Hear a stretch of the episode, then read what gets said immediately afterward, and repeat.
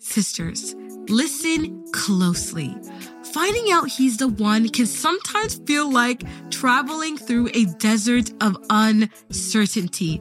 I mean, every time you feel like you've reached an oasis, it ends up being a mirage.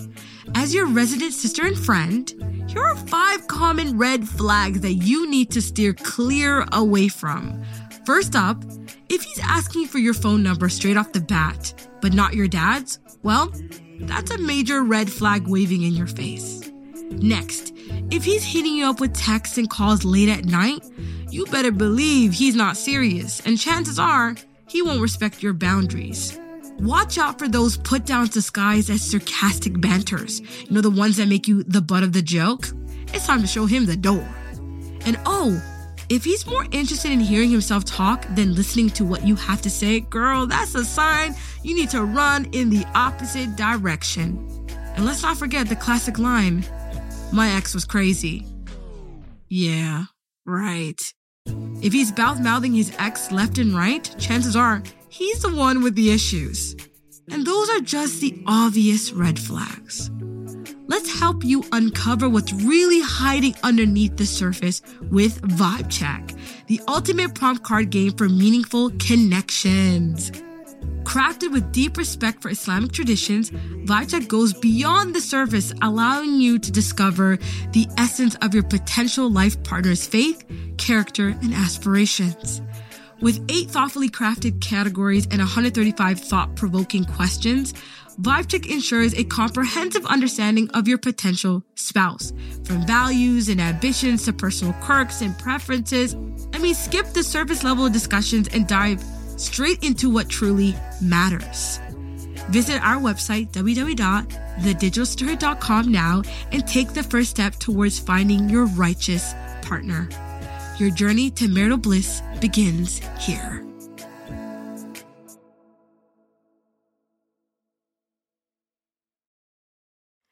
Assalamu alaikum wa rahmatullahi wa barakatuh.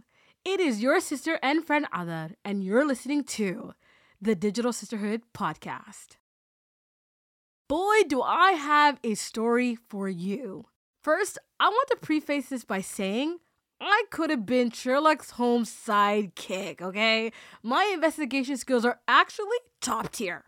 Somebody needs to tell BBC News that your girl is a natural, okay? But before I get ahead of myself, let me tell you how Sophia, our unofficial casting podcast director, planted a seed in my head this time last year, okay? It was around the time when we were casting stories for season two, and Sophia calls and says, Yo, I heard the craziest rumor. And I'm already, you know, in the ear, like, What? What's the rumor? What's the tea? And she says, Listen, I heard a story about International. And if you don't know what Sahih International is, it is one of the most popular and published translations of the Quran.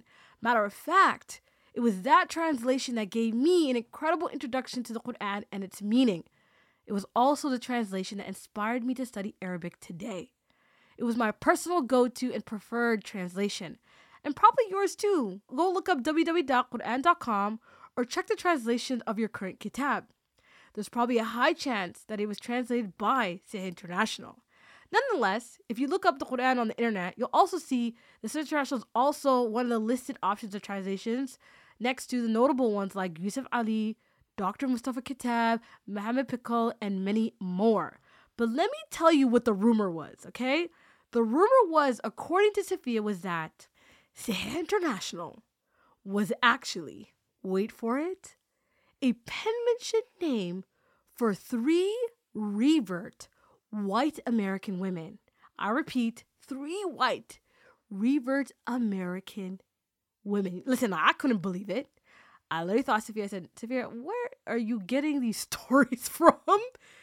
I'm pretty sure that's not the case. I don't know why I always just assumed that these translations were written by men, but to hear they're written by women and like they're American women, they're white American. I just could not believe it to be honest. It just seemed like a little a little far fetched. But you know what? Sophia really encouraged me to to dig deep. She's like, you know what? Go just do your research, see if it is true. Um, you might be surprised, and you might have the best story on your hands. So I was like, yeah, you know, maybe, you know, I can get in my investigative bag. You know what I'm saying? I could do a little research, one or two. So I did. So I went on Google, chill Google, because you know, chill Google never fails me. Okay. I start Googling international women, international Muslim women, international River White Muslim women. And then eventually something came up. And I look it up and I see that there was an interview about them. I read a little bit about it and then I recognized there was a name there because most of the, the, the, three names that I had seen, two of the names I had seen were kunyas, but the third name was a full name. And it said Amatullah Bentley. I was like, Amatullah Bentley. I copy pasted. I'm like, okay, cool. I got her name. I went to LinkedIn because you know, you going to find everybody in LinkedIn. So I put her in, in LinkedIn. I wrote Amatullah Bentley. First of all, I love her last name, Bentley. And I was just waiting to see if she'd come up. And lo and behold, Amatullah Bentley comes up. You see this really nice woman, this this really charming smile, okay, with this really wrapped around hijab, looks like the nicest lady in the world. Probably somebody I've seen before. Maybe my neighbor who gives me cookies every now and then. um, but I was like, oh my god, she seems like such a sweet woman. So I clicked it just to make sure it was her. When I clicked on LinkedIn, I can tell she hadn't been on it for a very long time. I went to her um, employment section and I saw it. It said CEO of Sahih International. And I gasped. I was like, what? This is real? Is she really a woman? Wait, I, obviously she's a woman, but is, does she really do this? Is Sophia right? Are the rumors true? I couldn't believe my eyes. And so I started to dig deeper. And I noticed that she also had some other interesting stuff on there as well, which we could talk about a bit later. But I was like, yo, I need to I need to find out more. And so what I did is I messaged her on LinkedIn, confident, thinking I'm gonna get a response one or day, one or two days. I didn't hear from her from her for a whole month. At this point, I'm like, is there any way other I can find her? So what I do, I check Instagram, I check Facebook. She is not coming up anywhere. I'm like, is this person even real? Is this account even real? Have I lost my mind? You know what I'm saying? I'm just thinking, this is not adding up. She is nowhere to be found. Nowhere else. Just this LinkedIn page that seems like she hasn't logged in since probably 2006. I don't know. I don't even know when LinkedIn was created, to be honest. But probably the first day it was created, she never went back on because I could not. I could not get a hold of her. It made me really sad because I was like, I have a, I have this really intense feeling. There's an incredible story here, but I just was like, how am I gonna find the story? This is probably gonna be the story of the year, man. What the heck? Like I was just so frustrated. And then obviously I had to I had to continue with business. And so season two was on its way. I'd interviewed Ustada Mariam Amir, if you guys remember from season two. And um something at the end of her interview, something told me, yo, what are the odds are that maybe Ustada Mariam knows Amatullah Bentley? Maybe, you know, she knows Dr. Haifa Yunus, who actually did speak to her, that I seen the interview on YouTube. I was like, maybe she can get you know her email from her. I don't know. I'm just i'm just trying to connect dots here bro. I'm just trying to connect dots. I'm trying to i'm trying to go back to sophia saying i caught her. I found her. Period. Per i'm investigating you know uh you know champion of the year. I'm just trying to get all these labels. But like i was like let me just ask her. And so after the interview was done i just say that Stan lost our time bless her and me. I was like hey have you heard of this woman named Amatullah Bentley CEO, a CEO of Sahih International. She's like, yes, I do. I did hear uh, a few things about her. I'm like, man, everybody knows about her but me. Um, and she's like, yeah. She's like, um, I think Dr. You know, Haifa might know, uh, have her contact information. This and the third. Let me ask her. I said, Ustada, if you get her number or email, I will make you. I will say. I will. I will. I will make the biggest dua I've ever made for anybody in my entire life. Obviously, that was a was a very you know, bold statement. And Stan Money was like, oh, okay, no problem. I'm gonna make you good for it. And so four days later, I get an email, boom, and it's Stan Money. I'm saying, I'm ready for that dua now. And I'm like, what? And it's something like I just scroll down and I see Amatullah Bentley's email. I literally start cheering in my bedroom, shimmy shaking, shoulder shaking, all that. And I was just like, oh my God, I got her email. I call Sophia, I'm like, Sophia, I got her email. She goes, no way. I said, yeah, I'm gonna get her email. I'm gonna talk to her right now. I'm going to just charm her and and just tell her about this podcast and and just ask her if she's gonna come on tell her story. She's like, okay, bet. So I email Amatullah Bentley I write a really nice email. I tell her how much like um, I'm excited to talk to her, how I heard about this, that, and the third, that you know she potentially did something really great, and I really would like her backstory, this, that, and the third, the podcast, blah blah blah. And then a few days later, well, to be exact, 97 hours and 22 minutes, give or take, she responds to me, and she writes, and I quote, "Wa alaikum salam. How did you get my work email?" I was mortified. Now, I don't know what I was expecting in response, but she sounded upset, and I was upset that she was upset. I was panicking. I was like, oh my God, she's never gonna trust us with her story. Why? Why did I email from her work email? Am I a weirdo? Why did I track her down like she's some sort of like like, why did I do that? Why did I move like a creep like that? I was, I was panicking. I was literally panicking. I was like, oh my god, that's it. I, I, I lost my shot. Khalas yani. Like that is so embarrassing. Oh my god, what do I say? I don't even know what to say. Anyways, after a few more apologies, a video call, and probably a really long apology, she trusted us enough to sit down with us and tell us her story in a way that she had never done before. Well, thank you, sister. First of all, my apologies if I came off curt when I answered your email. I was just like, how did somebody get my email? I didn't even realize that when I had spoken with Dr. Yusuf that I, or uh, excuse me, Dr. Haifa, that I had even used my work email. I was probably just in a rush and, you know, forgot to change it to my personal one. And, you know, we had had somebody interview us a long time ago um, that turned out to kind of twist things. Mm. And so we were always very apprehensive of doing interviews. Um, and you also have to remember where we were at and what we were doing at the time. So the three of us, O Muhammad Asami, uh, Mary Kennedy, and myself, who make up Sahih International, we were all living in Jeddah at the time and working. Uh, this was in the late 80s, early 90s.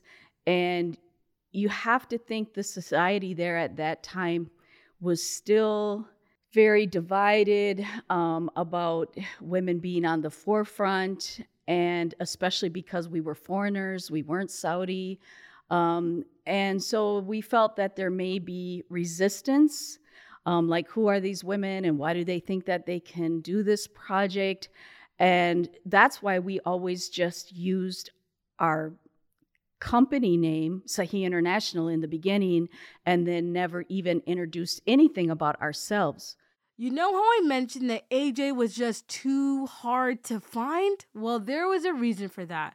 There was a disturbing and completely biased interview of them that was published by the Daily Mail back in 2017. In the article, it completely took their words out of context and started off the piece with saying, and I quote, Three American women who converted to Islam moved to Saudi Arabia and founded a publishing company who had inadvertently created the most popular translation of the Quran for ISIS terrorists, which was wildly biased and Islamophobic. After the article, AJ, Um Muhammad, and Mary Kennedy decided they weren't going to talk to the media again, which explained why finding AJ felt like she didn't want to be found. Because she didn't. But before we get into this, let's take it back to the beginning of AJ's story to get the full picture. So I was born in Rochester, Minnesota. I'm the fifth of five children. My sister and brothers were, those four were all born within four years. And then there was a gap, and then me. Hmm. So I actually grew up very different than my siblings. My siblings, you know, played sports and had paper routes and went camping and fishing and um, all that stuff. They were very much a family unit. And then by the time I was in kindergarten, my mom decided to go to college. She had never been to college, and she became a nurse. So I ended up really kind of being a latchkey kid. Um, I spent a lot of time alone. I lived in a neighborhood where we had a lot of elderly people or very young couples with babies. There weren't a lot of kids in my neighborhood, so I really I really I guess I was one of those kids that had big imagination because I had to, because I, I, I, was alone a lot. Mm-hmm. Um, you know, I had my pretend friends and my baby dolls. And, you know, as I got older, took a lot of bike rides or mm-hmm. went down to the river and threw rocks or, you know, mm-hmm. I was, I guess you'd say I was kind of a loner just because of circumstances. Mm-hmm. I went to Catholic school my whole life, but I remember even as young as about fourth grade, I just had too many questions, and you weren't, a lot of questions weren't welcome in school, you know, when you were questioning faith. I believe it's about fourth grade when you start going to confession. And I remember feeling like, oh, you know, you have to have sins. There's something you have to tell the priest. And I remember lying in the confessional, like saying that I had talked back to my mom or lied to her or whatever because they made you feel like you were four? so and i remember thinking to myself it didn't matter what i said in that mm. confessional to the priest but his answer was oh or his the penitence you know um, was you know say 10 hail marys and 10 our fathers and promise not to do it again and as a child i remember thinking so no matter what i come in here and say that i did that's all I have to do. It, it, it didn't even make sense logically in a justice type of way. Um, and I thought, who are you? You're a human being and you're not talking to God. I know that. I know you are not talking to God right now and Him telling you what I need to do in order to be forgiven. So I would say um, that I became an atheist at a very young age because I just never believed in what the church taught me. I always had a sense of justice and doing right and being good to people and you know being honest and um, you know just an ethical sense. I think that growing up in Christianity taught me that. Um, but I guess I had more of this kind of Mother Earth. I didn't I didn't necessarily believe there was a heaven or a hell. As I got older, as a teenager, I really struggled with God. Um, I got into some trouble. I was a little bit of a rebel. I remember saying to a friend, like, oh my God, what am I going to do in this situation? Um, and she said, talk to God. And I said, God, there is no God. If there was a God, there wouldn't be war and poverty and disease and devastation and all these negative things that exist in life. I couldn't understand how you could say that there was a loving God with negative things. Um, so I was very kind of hardcore in in in my uh, disbelief, actually. Um, but then when I got to college, I met a lot of mostly Arab students who were here studying, and I'm going to be frank, they were not practicing Muslims. They were going to the bars, they had girlfriends, um, they were living the dunya, right? But there was something about them that was different than most of like the American guys I knew. There was still that what they had grown up with had been taught in being generous and sincere and kind and um, you know they still had like islamic principles but they just weren't living they weren't practicing you know the rituals of prayer and fasting and all of that um, i also didn't understand you know islam wasn't really much of a conversation but it did come up a few times in kind of very awkward ways. And I guess my curiosity got sparked because I had this traditional view that a lot of us here had just from what we saw in the movies that women were second class. Um, you know, just really negative ideas about Islam. But I guess by then, being 18 or 19, I guess I knew enough to try to be fair to find out what's the reality. Not initially. Initially, I said, You're crazy if you think I'm going to live like that. Mm-hmm. When someone first suggested you should learn about Islam, I go, No, thank you. but I really, I, I guess I knew deep down mm-hmm. that that's not fair either because I really don't know anything. Mm-hmm. And so um, there, there was a Muslim sister in the group who, again, wasn't practicing, but she is actually the one who said, If you want to learn about Islam, you're not going to learn about it from us. Let me take you to the masjid. Wow. And uh, yeah, subhanAllah. And so when she took me to the masjid, the brother there was like, you know, how can we help you? And I said, well, I'd really like to meet Muslim women, meaning practicing Yeah. Muslim women, because I don't I don't know any, and I want to hear I, I want to hear it from their Mm-hmm. perspective. And so he gave me the phone number to a sister, and then she happened to tell me about a halaqa, you know, that they had weekly, and invited me to the home of the woman where the halaqa was taking place. And this now remember, I really knew nothing, nothing about true Islam. And it came time for Salah. And somebody put it, you got to remember, guys, I'm older, right? Mhm. This is back in the day we didn't have internet. We, you know, we had like little cassette tape machines. Mm. And somebody put somebody put in a cassette for the adhan. for prayer time. Wow. And when I heard it, I started crying. And I don't know why. Allah And one of the women said to me, You're a Muslim and you just don't know it. And that was the weirdest thing that everybody, anybody had ever said to me in my life. But I was so emotionally touched by it. And for me, I guess I could just go back now and say this is the fitra. This is, Mm. you know, this is the natural instinct. This is the natural, we know inside of us that God exists no matter how much we want to deny it. And this was him just kind of tapping me, going, "Well, hello, wake up. You know, I, it's right here in front of you. You Mhm. just need to embrace it.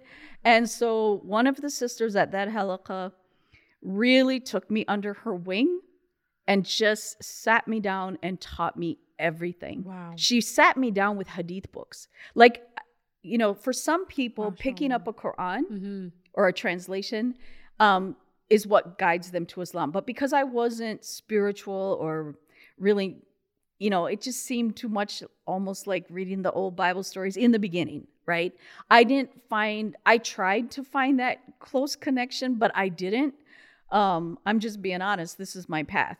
But when she sat me down and we would read the hadiths, and I got more first into the etiquettes and the um, just some of the amazing things we know in history that happened that are mentioned in the hadith or or whatnot.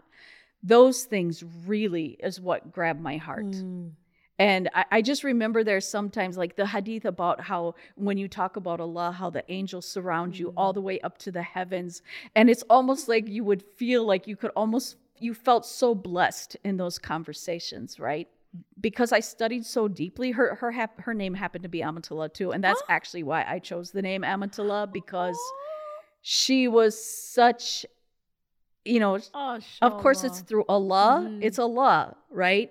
But she's the person who taught me my deen. and um, I I love her more than you know probably any other sister on the face of this Oh, earth. mashallah. And I just I just wanted her name, so yeah, that's why I chose. Oh my god, why am I getting emotional? Sorry. I need a tissue box. That is probably the most beautiful thing I've ever heard. In college, AJ met a foreign student from Saudi Arabia on campus. Although at the time there was nothing there was nothing between them. Things though quickly changed when she became a Muslim. As soon as he heard, he called her up, boldly asked her for a hand in marriage, and AJ AJ said yes. AJ was having a whirlwind of romance, the biggest romance of her life with her Saudi prince. But things got quickly too real. AJ, at 20 years old, now had to prepare to move to Saudi Arabia for good. Thankfully, AJ gets an opportunity to be introduced to a sister from the US that was also living in Saudi that she could connect with. That must have been a big transition, though, going from the Twin Cities to Saudi Arabia at that time. You know, the thing is, you got to remember the human brain is not fully developed until you're 26. Okay, no offense to Yeah, you yeah. youngins, but you know, No, it's, at fa- 19, it's science. It's science. It's fact. Our frontal lobe has It's not fact. developed at that time. No, absolutely. it's fact. It's fact. So I'm, you know, I'm 19 years old, or maybe I had just turned 20.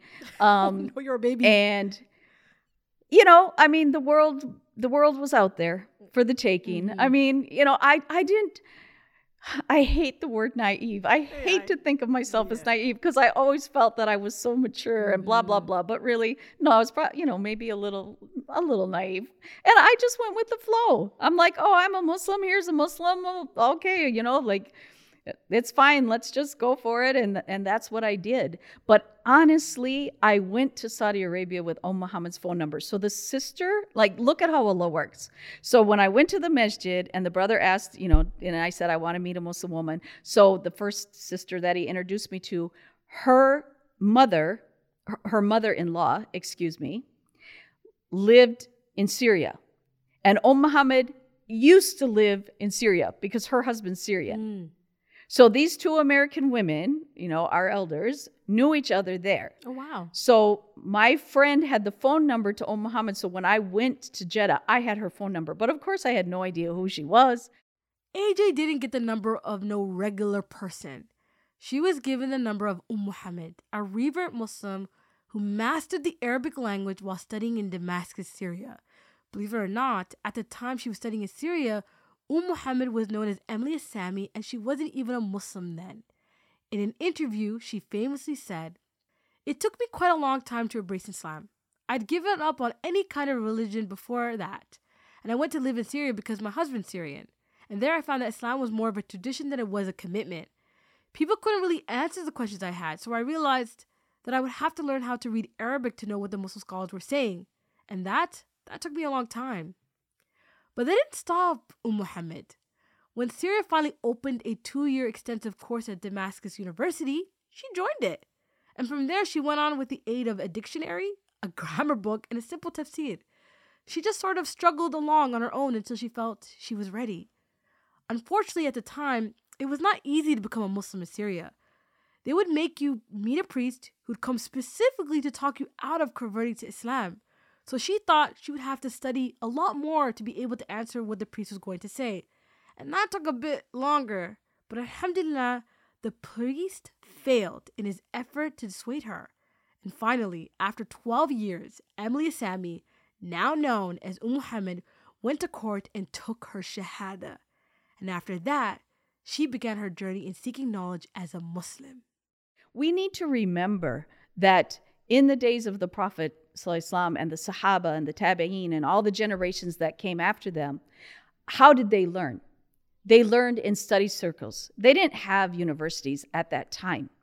So even though Umm Muhammad didn't have an official degree from a university, she studied and she studied in circles like that, right? And she studied from the great early scholars and also more modern scholars as well. But when it comes to meanings in the Quran, you have to go back to what those early scholars said. Absolutely. So you don't necessarily, as long as you have the language and the understanding, right?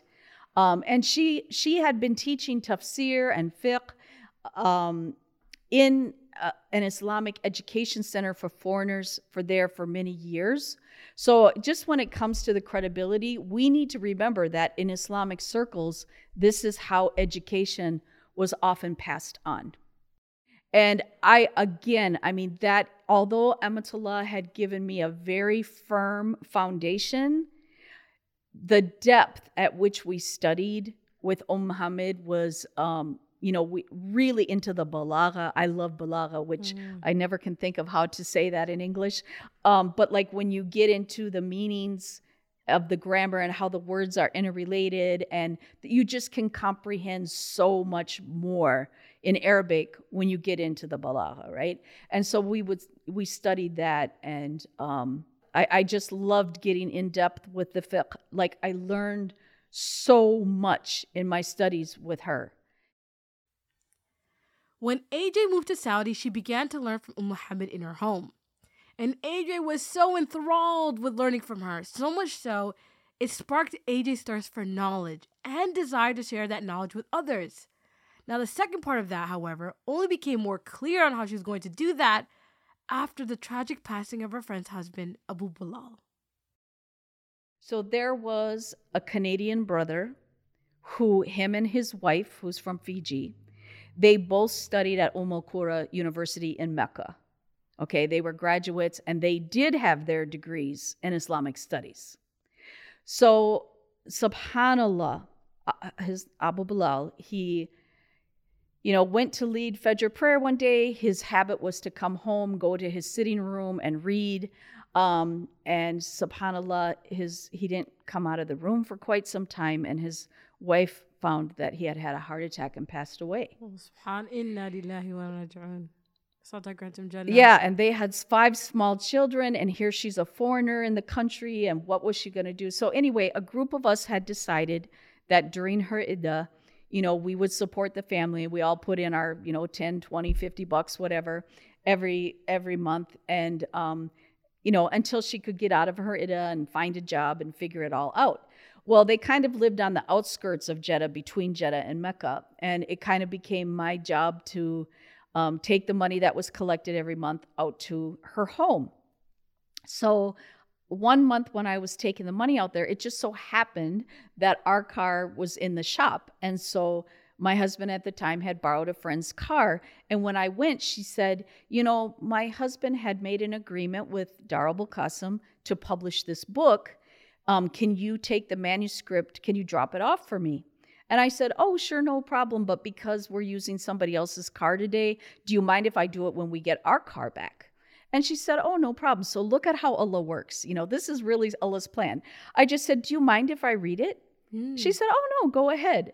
So this was a translation of, um, I think it's Ibn al Qayyim's book on the nafs and the ruh, on, you know, the soul, and what happens to it at the time of death and after death, and yada, yada, yada. Now, this was one subject that I hadn't delved into yet as a Muslim. And I was just enthralled reading that book.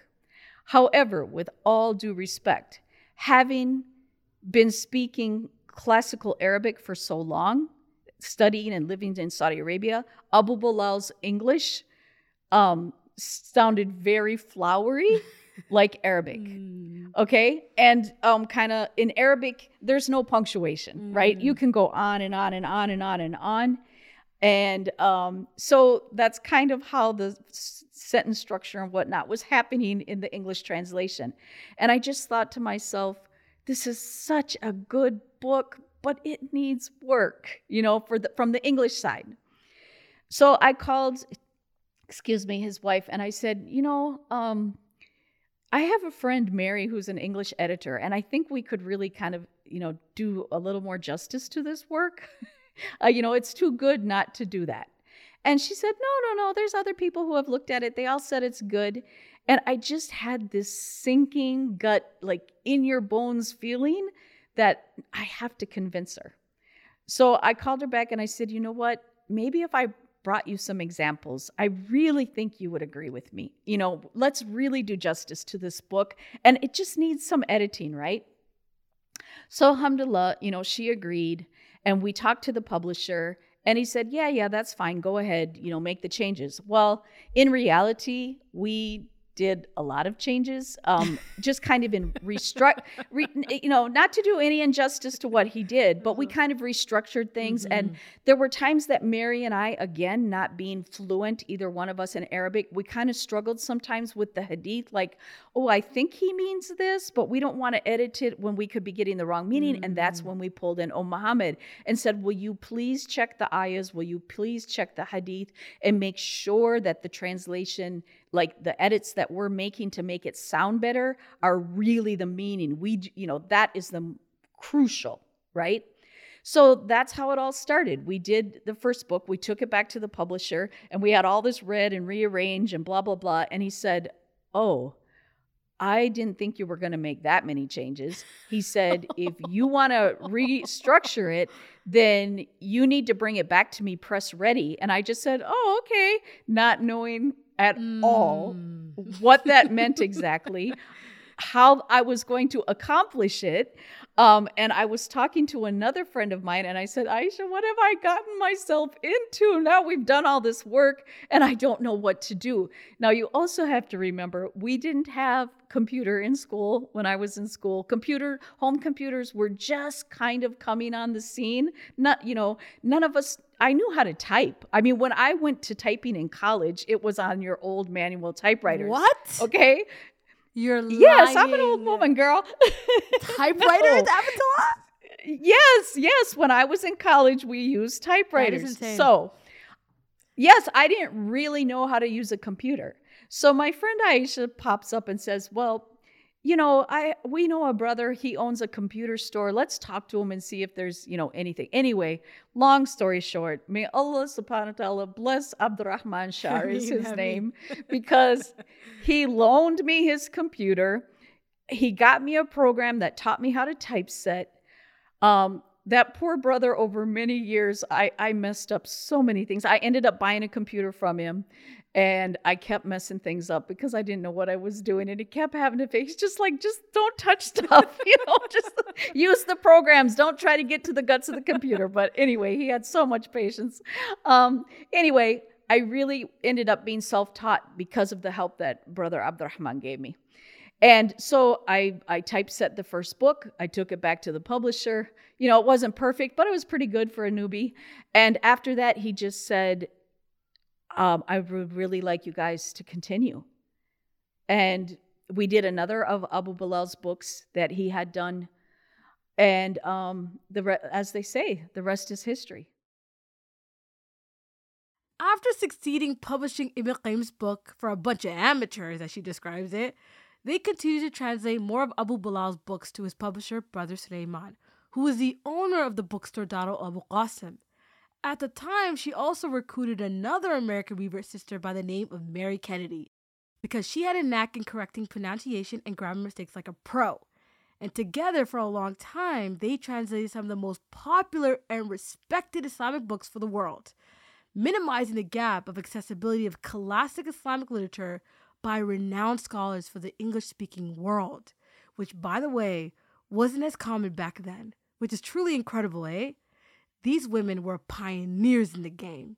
Imagine all the people these women have helped learn their deen that weren't native Arabic speakers, and barely anybody knew their names. So, uh, out of curiosity, how did the name Sahih International come about? How did you guys name So yourselves? we were just, yeah, I, you know, it was a suggestion. We just couldn't think of anything. Um, and so we were just kind of throwing names out there. And it's like, well, inshallah, everything's going to be sahih. You know, it's going to be correct, right? Um, Yep. authentic. that that, that you know, that's based a good on- way to you know name it. You know, keep your motivations on Right. And then the international came about simply because in the mid 1990s, um, I did make a contract with Suleiman that I was his sole distributor of his books in the US and Canada. Oh, So people used to order directly from him from Jeddah and ship them over. And then at that time, no, I shipped everything over. And then people, bookstores here in America, had to order directly from me. okay. Um, and so, you know, we had already been publishing, right? You know, so I, the international just got tagged on there because hopefully the things would go internationally eventually. Um, you know, I don't think there was too much thought about it. It's just we needed a name, Yeah. and it was going to press, and so we had to put a name on there. I mean, this well, this is from the time of Abu Bilal's first book on the Nafs and Ruh. We, you know, it was said edited and typeset by Sahih International. Mhm. Where and and you mentioned uh, before that women weren't allowed to, you know, have published companies, and they weren't allowed to even probably edit. So it, it made sense that for you guys to have an incognito name. Is that also was it also to be able to do what you guys? Well, it's not that it's not that you couldn't have a publishing company. Foreigners couldn't have a publishing company. I think there was only if I'm if if I was told that I was only the second woman in Saudi Arabia to ever get a license to publish. wow. It's called Dar Dar, Dar Nashr right? Um, whether that's exactly accurate, you know, don't hold me to it. That's what I was told Mhm. yeah, no, it's not that women couldn't do things. It just wasn't common yet, Mhm. right? Um, a lot of things that women were doing at that time was behind closed doors. And believe me, there's women there who own factories and architect architectural firms and you know but it was all kind of behind the scenes. Uh, saudi arabia has changed drastically Mhm. since then Mhm. and everything's you know open. But in those days women just were not out there. You know they were teachers or doctors or things like that um, in the banks or something but there wasn't a lot of women out in the public doing things. Like there there were some times that i would sit in my store and people would be shocked that a woman was sitting behind the desk in a store at, in those days that was before women worked in grocery stores and uh, you know yeah Yeah, that makes sense. There used to be Powerpuff Girls, Charlie's Angels, Destiny Child, famous girl groups. But I now I'm realizing there was someone before them. Sahih International. The girl group we didn't know we needed. At first, you know, they started their journey with translating Abu Bilal's books. It eventually carpooled into something much, much more. They also started working with Brother Suleiman more seriously, publishing for his bookstore locally, and international. I mean, these people were superstars, superstars, real, real, real superstars, as well as for the Dawah Center Muhammad Tara too. And then AJ gets this crazy idea, okay? She gets the craziest idea to translate the book, the best book on earth, the book that was sent to mankind as a mercy and guidance. Can you guess? The Quran. But to AJ's surprise, eh? It wasn't the easiest project to get the girl group on board. I knew with the limited Arabic that I have, I knew that she had the ability to make me comprehend things about Quran that I never got from previous translations. And I will give you one example, like the word awliya. In Yusuf's Ali translation, back, you know, I've been a Muslim for over 30 years, so that's what I came into Islam with. Um, he said, you know, do not take the non believers as friends. That's how he translated awliya as friends. But when we were in class with Umm Muhammad and she translated it as allies and explained like this is in a time of war you can't go to the other side you can't um, you know you have to trust and stick with your community and all of that uh, so it was the subtle meanings. Um, as a new Muslim, I was ignorant, and when it said "don't take non-Muslims as friends," I took it very literally, mm. and I started to think, "Oh my God, you know, do I have to give up my friends?" Um, uh, and maybe that was naive, and maybe it was because I was just a, a young girl, you know, eight, 19 years old, something like that. But I just and, and, there's so many other examples. You know, um, don't take in the old translations it said no slumber or sleep overtakes him. But if you look up the definitions in english of slumber and sleep they literally mean the same thing right? But sina in arabic is that point where you're really you, you're you're still aware of what's going around you but you're super tired there we don't have a word in english actually for this but the closest that Umm Muhammad could think of was drowsiness mm. but again the explanation like i learned the subtleties uh, in things that as best as you could in a second language because nothing will ever compare to arabic right mm. so of course learning from her and comprehending I was I really wanted her to do a translation and she was just like no way like nobody's going to take us seriously we're women and you know foreign women living in Saudi Arabia da da da da da but we had been working um, for several years up to that time with a publisher uh, working as subcontractors to edit other authors who brought him things in English. So he was Dar Abul-Qasim was owned by a man named Suleiman Qasim. He was actually the first a publisher in Saudi Arabia to really concentrate on books in foreign languages, meaning, you know, of course, not Arabic, right? So Indonesian, uh, uh, English, Tagalog, you know, whatever. Um, even before Dar es Salaam really got big, he was the person like all of us went to as new Muslims to get books. And so we just started doing work for him. And I kept telling him, Oh, Muhammad has this amazing ability. You know, as a native English speaker, things had never been so concise and clear. And so I was trying to encourage her to do it, and she just won't do it. And it, I think it took us about three years to finally convince her. Um, she had finally, even for her to even pray istikhara for the first time, because she just kept saying no, no, no, no, no.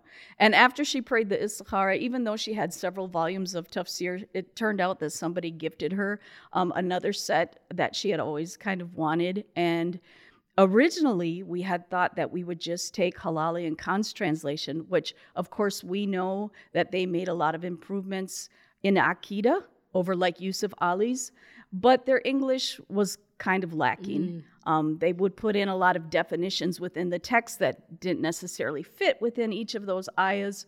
So it was kind of clumsy in places. Yeah. But we thought, okay, we can take the improvements they've done and we'll just try to further improve it. But once we had gotten into that, we saw that it was actually more difficult to try to correct somebody's work than to just start over. Mm. Um, so then I literally typed up the whole Quran, and then Muhammad ended up basically just rewriting the whole entire thing. Um, so, you know, my job and Mary's job was to work as uh, editors, and a lot of times I would say, Oh Muhammad didn't want it to be a tafsir. She mm. wanted it just to be translation, but we would keep saying, But we've got to put a footnote on this verse. This is a verse that mm. people don't uh, comprehend. They need a little more explanation. And she just was trying to resist but there were times that i just said no i like i insist we have to say something about this verse right? But at the same time it also took us another 3 years to actually go through it numerous numerous numerous times you do not want to you know uh, yes we're human beings but we we wanted to be on top of it as much as we possibly could and so the first edition was published in 1997. So in that journey, okay, I would assume the more responsibility would have gotten to you guys. If I was given the response like to work on this, I would, you know, like naturally I would be like, oh my god, what if I make a mistake? What if I, you know, harm the, you know, um, the infer this, this, this the book of Allah Subhanahu wa Taala misinterpreted the wrong way. Was that at all like, did it ever get to you guys where you're like, oh my god, what are we doing? Maybe we shouldn't be doing this. Was there ever a time where you got Absolutely. mo- maybe your motivation, wa- you know, because it's six years, motivation, was you know, maybe depleted. Like, what was that journey like? I don't think the motivation ever depleted, honestly. I think there was so much barakah in it, there was so much enthusiasm about it. I think what was frustrating is that daily life got in the way. You know, Mary and I both had, um, well, Mary had small kids at that time. Um, I just had a lot going on, uh, you know, doing other projects. And, you know, Om Muhammad was teaching and, you know, had her family as well. And, you know, then again, like I said, just the living in that society at that time where it was hard to get together and do things. Um, it was just the frustration of not being able to go faster.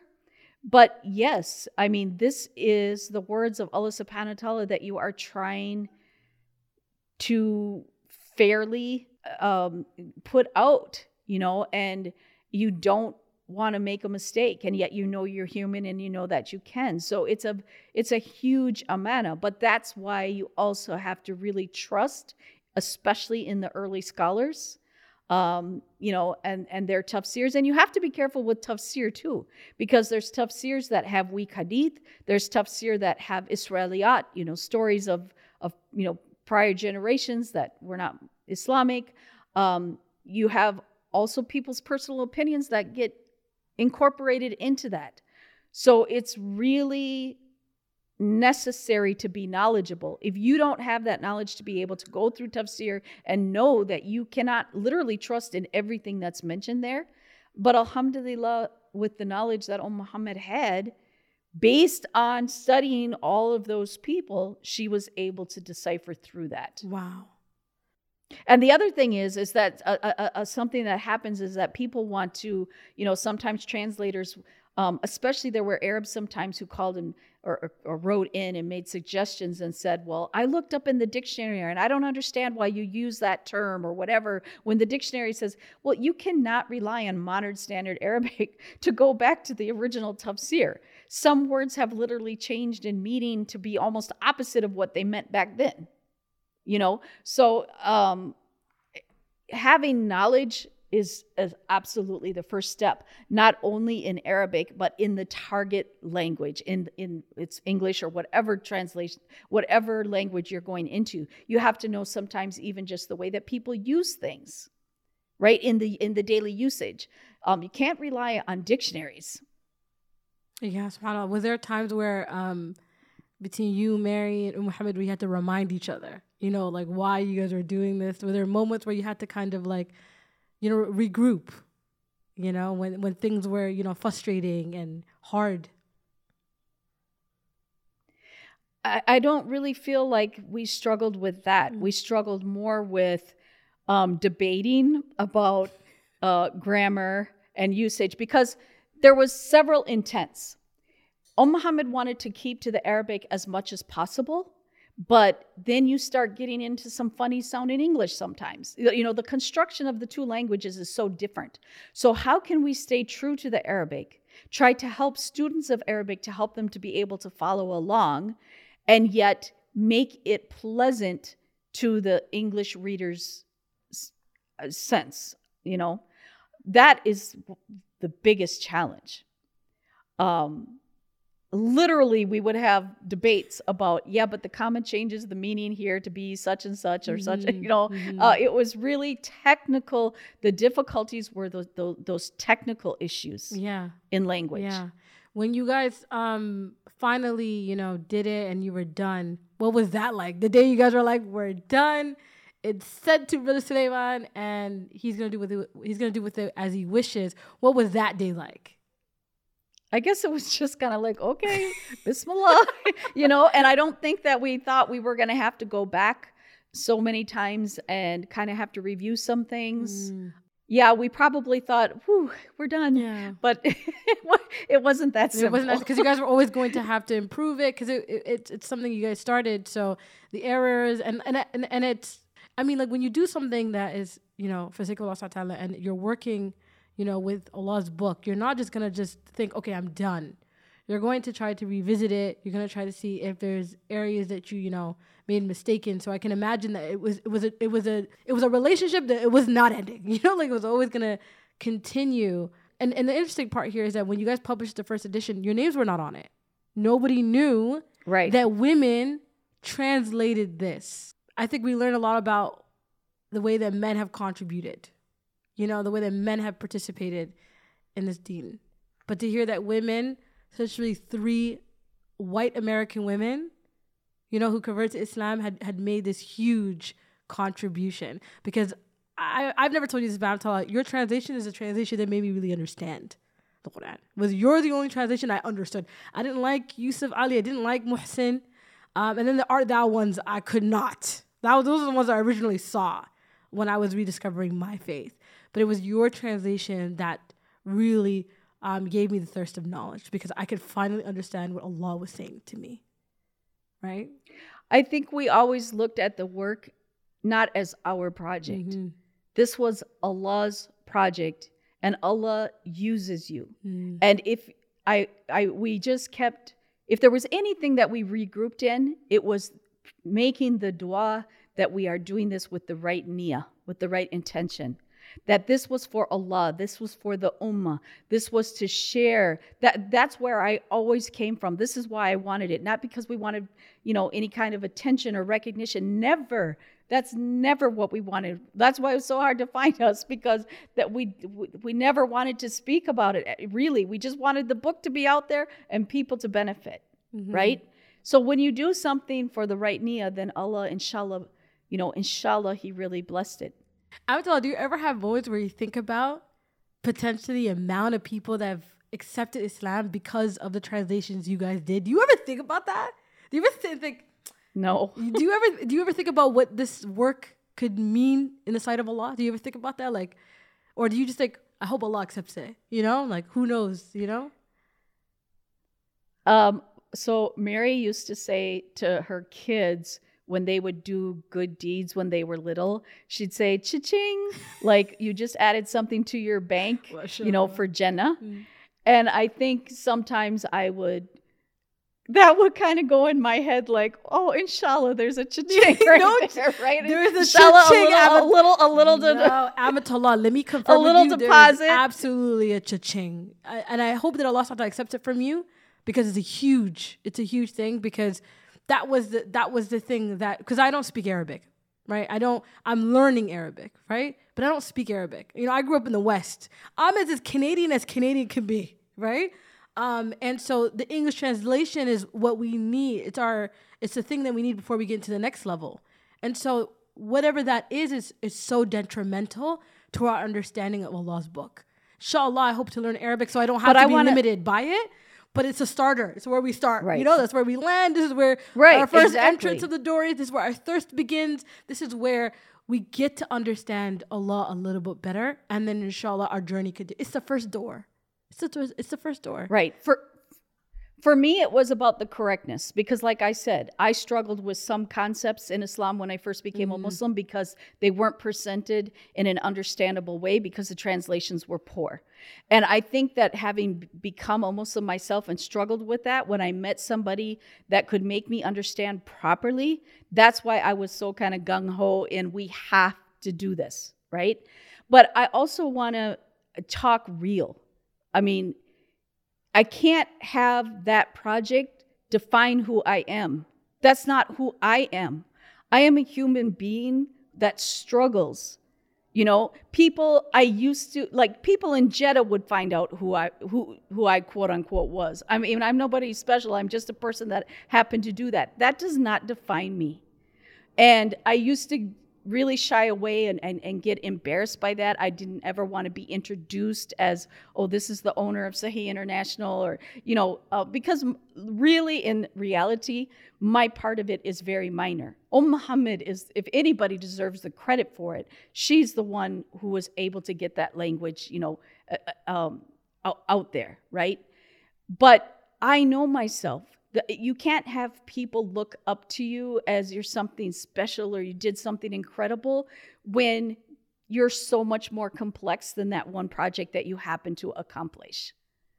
You know, I, I struggle as a Muslim. Sometimes you hear these speakers out here and they've accomplished these great things, but we can't, I don't want to use the word idolize because that's wrong, but, uh, you know, uh, you know what I mean? No. Like we look up to somebody like, yeah. oh, I can't reach that level. Mhm. And I would just think, people, you don't know me. You don't know what hardships I've gone through. You don't know the trials that I've gone through. You don't know um, anything about me. You only know that I participated in this project. And that does not define me as a person or as a Muslim. As the years passed, Brother Suleiman, the owner of Darul Al Qasim bookstore, was getting older, and he eventually got really, really sick.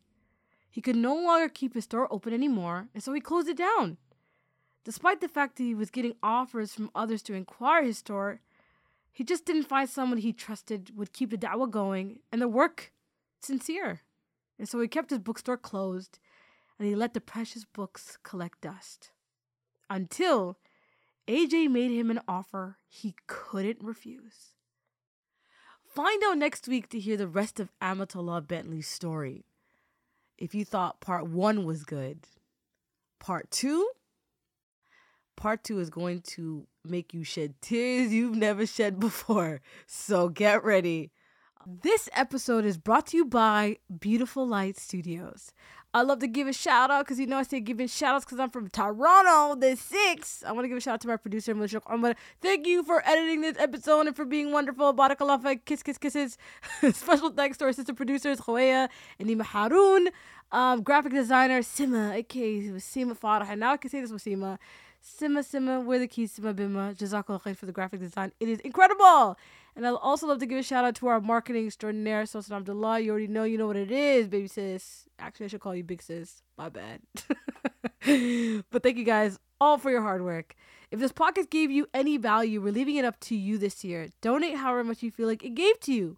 We have a big team who put so many hours into bringing the show to life. If you can't give right now, that's fine. Just keep us your jars. That's enough. I'll see you guys next week in your ears, in your speakers, telling you what? Telling you a good story.